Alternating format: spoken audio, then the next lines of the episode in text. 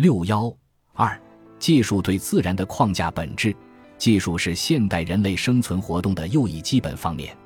然而，在什么是技术、技术的本质何在这一问题上，不仅在现代科学技术理论家那里存在着众多的意见分歧，而且在现代西方哲学家那里，无论是在现代西方科学哲学家那里，还是在现代西方人本主义哲学家那里，都存在着尖锐的争论。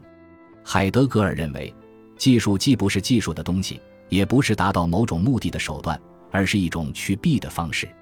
因为“技术”一词来源于希腊语的 technikon，technikon 在希腊语中的主要意思不是制造和操作，而是去避，是带上前来。技术去避那种自身还没有把自身带上前来的东西，把它带到人的面前，去避那种看上去以不断变换的方式而存在的东西。现代技术也是一种去避方式，但是。支配现代技术的去弊是一种挑战，或者说，现代技术是一种挑战性的去弊。在现代技术中起支配作用的去弊是一种挑战，这种挑战向自然提出了无理要求，要它提供可被开采和储藏的能源。正是由于这种挑战，自然成了被限定、被处置的东西。于是，为了煤和矿石的开采。土地被大量破坏而开辟为煤田和矿区，为了食品的加工；可耕种的田野被摧毁而建立起现代机械化的食品加工厂。于是，为了生产氮，空气被限定；为了生产矿石，地球被限定；为了生产油，矿石被限定；为了生产原子能，油被限定。这种对自然能源的挑战性限定，是对自然的一种片面性的操纵或控制性的处置。例如，在莱茵河上建立起水电站，就是把莱茵河限定在水压上，把它处置为水压的提供者，使它成为人所控制的东西。海德格尔指出，现代技术把自然事物限定和处置为完全从属于人，随时可被人进一步限定和处置的东西，这即是把自然变成了备用物。这里所说的 “busan” 比“储存”一词有着更多、更本质的东西，它所表示的恰恰就是被挑战性去弊所造成的所有事物的在场的方式。凡是以备用物方式存在的东西，就不再作为与我们相对的对象而存在。也就是说，在现代技术这种处置下，自然事物连对象性地位都保持不住了，它们成了技术生产的原材料。不仅如此。连人自身也被变成了备用物、原材料，这是现代技术的普遍性特征。现代技术的这种对自然的挑战性限定和处置，正包含了现代技术的本质框架，使人集合起来，以便把自身去弊的东西处置为备用物的那种挑战性要求，叫做框架。框架意味着限定性的集合，这种集合。去限定人及挑战人以处置的方式把现实物去避为备用物，意味着在现代技术中居于支配地位，但自身又绝不是技术的东西的去避方式。也就是说，框架包含两个方面：一是那种把人集合起来去限定和处置自然事物的挑战性要求，这要求是强迫性的；二是在这种限定和处置方式下的去避。因此。框架不是技术的东西，如传动杆、支架、发动机、生产线等，而是对自然的一种挑战性、限定性的去弊。在直接层面上，现代技术的框架本质发生在人类的行为之中，表现为人类对自然的掠夺性、破坏性的征服关系。在这种关系中，人成了绝对的主体，自然成了任意被支配的客体。现代人类与自然关系的直接事实的确如此。一方面，人对自然的主体性通过技术发挥到了极端，成为膨胀的主体性；另一方面，自然本身的存在遭到了人类技术的极大破坏，造成了极其严重的后果。但是，海德格尔认为，现代技术的框架本质并不仅仅在人之中发生，而且并非主要的通过人而发生。从根本上说，现代技术的框架本质并不是由人类自己的主体性膨胀所造成的，而是来自一种不可抗拒的东西——去弊的命运。现代技术活动因此既不只是一种人的行动，也根本不是这样的行动中的一种纯粹的手段。现代技术的本质在于框架，这属于去弊的命运。那么，什么叫命运？我们把那个最初把人带上一条去必之路的集合性发送叫做命运。自然，从这样的话语，我们肯定仍然并不明白究竟什么是命运。海德格尔对什么是命运的论说还有几句话，但意思在实质上是一样的。总体来说，他的阐述既不多也不通俗明白，而且他的这种述说从内容到语言，即使在西方哲学史上也是极其罕见的，因而对中国读者来说很可能是丈二和尚摸不着头脑。因此，我们应该追问：那个最初把人带上一条去避之路的集合性发送从何处而来？它是产生于人类历史自身的运动之中，还是产生于人类历史之外？这一点虽然海德格尔没有给予说明，但根据他关于技术说明的整个脉络，可以推断，在直接的意义上，这种集合性发送应该产生于人类历史的运动之中，因为他提出，任何技术都是趋避，古代技术也是趋避，而现代技术只是一种特殊的趋避，挑战性趋避。而进一步的问题是。这个集合性的发送究竟产生于人类历史运动的什么内容？这一问题从海德格尔那里，我们似乎更是无从得知。本书给出的解释是，它应该产生于人类与自然的互动，即产生于从远古时代就开始的人类对自然的改变与自然以其自身的规律对人类改变的反抗，这种互动不断产生着的结果。特别是在人类近代以前还没有从对自然的关系中获得比较彻底的自由的情况下，导致近代以来的人类走上了对自然的征服性、框架性去弊之路。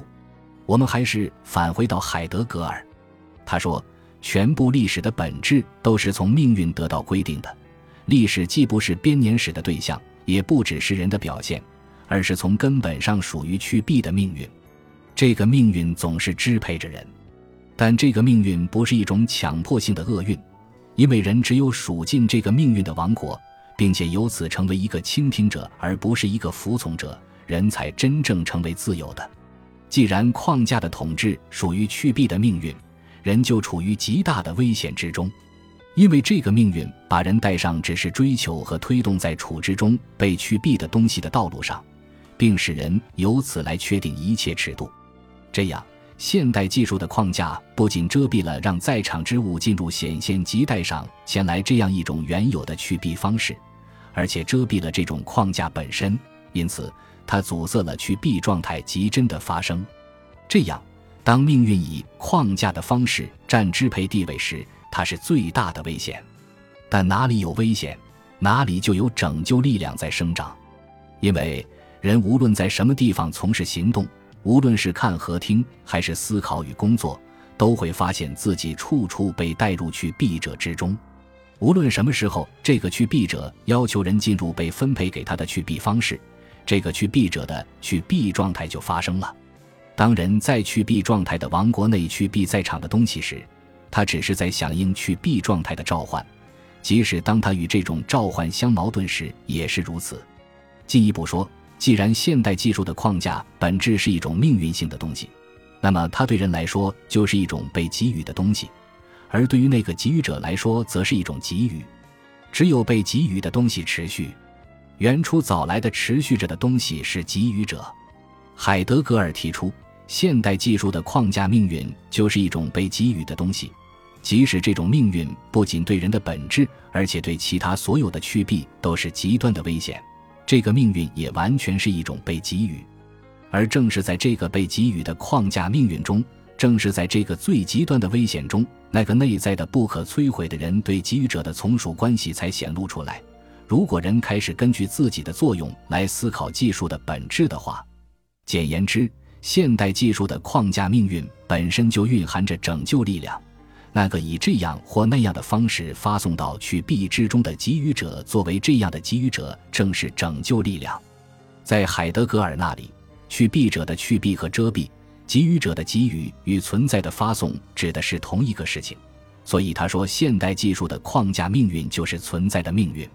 但命运根本上是存在的命运，也就是说，存在本身发送自身，并作为一个命运而活动，并由此而命运性的发生变化。